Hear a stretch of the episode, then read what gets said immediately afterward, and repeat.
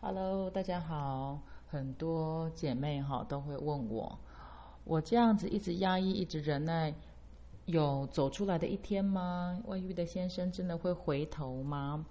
但是其实我一直都在跟呃来找我的个案哈去分享一个概念，就是哦，我们不是在忍耐，我们也不是在挽回。而是我们在去展现一个成熟、有智慧、有爱的处理方式，是去让彼此走出一条路，不管那条路最后是走向离婚，还是继续去延续这个关系，都可以有达到对你好、对我好、对孩子好，大家都赢的一个一个一个方向。那。呃，我们在遇到另一半外遇那个初期的冲击当中呢，我们很多的情绪其实是你脑子是宕机的，你根本来不及思考。所以呢，为什么在初期的时候，我们一定要先一直想办法疗愈自己？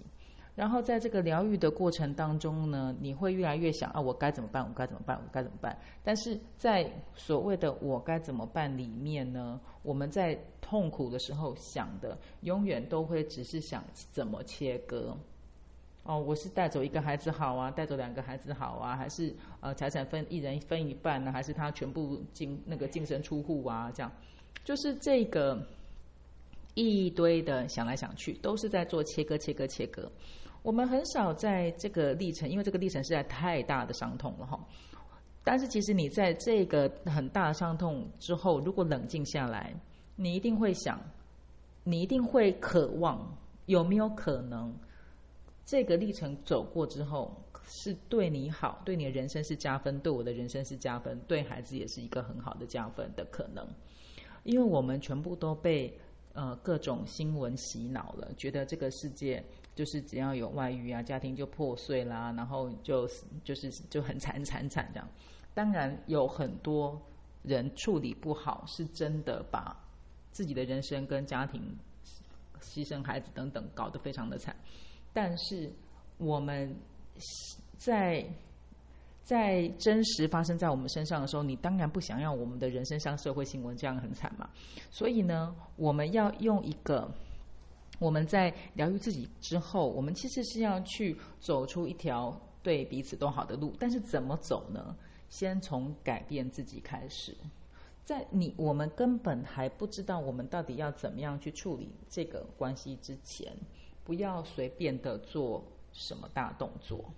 所以呢，它并不是一个永无止境的忍耐。我其实，在很多的的的文章里面，哈，请搜寻方格子麒麟路。面对外遇系列的这个文章哈，我在非常多的文章里面都有谈到这个历程呢。初期是疗愈，但是接下来疗愈到一个程度之后呢，我们就要去进行关系的连接。当然，在这个关系的连接里面，很多人就会想：哦，他这样子，对不起，我还要去跟他就是和和颜悦色吗？但是我们在这个历程当中，如果我们要去展现一个成熟友好的方式，那去去。帮助我们大家可以有建设性的走过这个历程，我们就要去先放下很多的框架，放下对错。好，那放下对错，放下很多框架，这些都是在疗愈的历程里要做的疗愈工作。好，那放下这些框架，放下这些对错，其实对我们是很自由的。好，那我们疗愈过后，我们要去。创造彼此之间的连接。那创造彼此之间的连接之后呢，在这个历程当中，确实会有一些模糊地带。那所谓的模糊地带是什么？是他根本还不知道他这个外遇的体验是不是他要的，以及他是不是想要回家。所以我们不要去很 push，然后或是很很强烈的去觉得说啊，你就是给我赶快给我分手，你就赶快怎样怎样。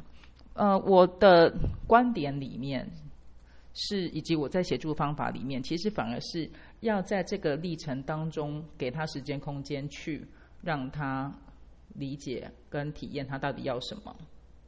但是这个时间跟空间不会永无止境，是有一个期限的。哦，那在这个过程当中，我们也要跟他保持一个友好的连接。但是在他去体验他自己要什么的这个历程当中，我们，嗯。尽可能的不介入，去尊重他的人权，就是他对他的人生到底想要怎样过，有他的人权。那我们在一段时间的彼此尊重，那我们在这个时候，他去体验他的，我我们来去体验我们自己的，我们自己的想办法去去让自己内在外在都独立起来，都强大起来。它不是只是哦，你你你有办法赚钱、经济独立而已，它还包括了内在的独立，就是你的内在是有办法呃失去这个人，以及。失去这个婚姻，但是这个关系是可以被转化成不同的形式。所以，其实我一直在去强强调，就是说，嗯，我们在去展现的这个历程里面，其实我们不坚持婚姻的形式，但是我们坚持爱。我们坚持要用一个爱的角度、爱的态度来去面对跟处理这个问题。好，所以呢，当我们在呃经历了一段时间的友好去连接之后呢？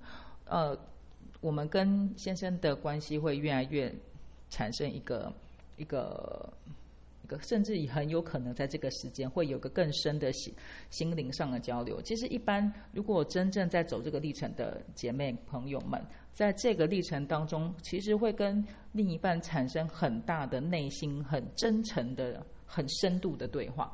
这个历程当中，我们其实虽然看起来非常痛苦，但是内在的心灵是更靠近的。好，那到了某个点，你真的准准备好自己了，呃，你你也整理好自己，哦，这样的一个关系以及呃彼此之间的连接到了一个程度，然后我的内在外在都都也准备好，呃，可以放下，但是我也可以接纳，但是所以呢，到了一个点之后，我们就可以来跟他大摊牌。那当然，在大摊牌之前，我们要准备好自己。我们不是有些人会跟我说啊，老师我我跟你说，呃，就是我还没有大摊牌，因为因为我觉得那天时机不对，那我这样子是不是应该要赶快还是跟他写个信去大摊牌？我跟他我就是都会讲，不不不是这样子，我们永远都是等自己准备好，这个就是你的生命是没有进度啊，又没有人没有一个一个人逼你说哦，你这个几月几号之前一定要给我大摊牌，不是这样子的，是呃这一切都是看我们准备好了没有。并没有一个很标准的说你啊，你一定要在呃半年内大摊牌，或者是呃三个月内大摊牌，或者是一年内大摊牌，其实都是端待于说每个人个性不同，以及每个人在这个历程当中的体会跟感受，自己要什么不要什么都不一样。所以比较关键、最关键的都是啊，我们有没有在这个历程当中把自己疗愈好？好，有有没有把这个历程当有没有在这个历程当中去？啊，借有一些连接，然后一些深度的对话，把一些过去都整理清干净，好像清创一样清干净归零，让关系归零。所以在大摊牌那一刻是要有准备一切归零的，要有一切归零的勇气跟准备。那至死地之后才有后后生，至死地之后的生的可能。后归零之后，一切重新开始，反而过未来会更好。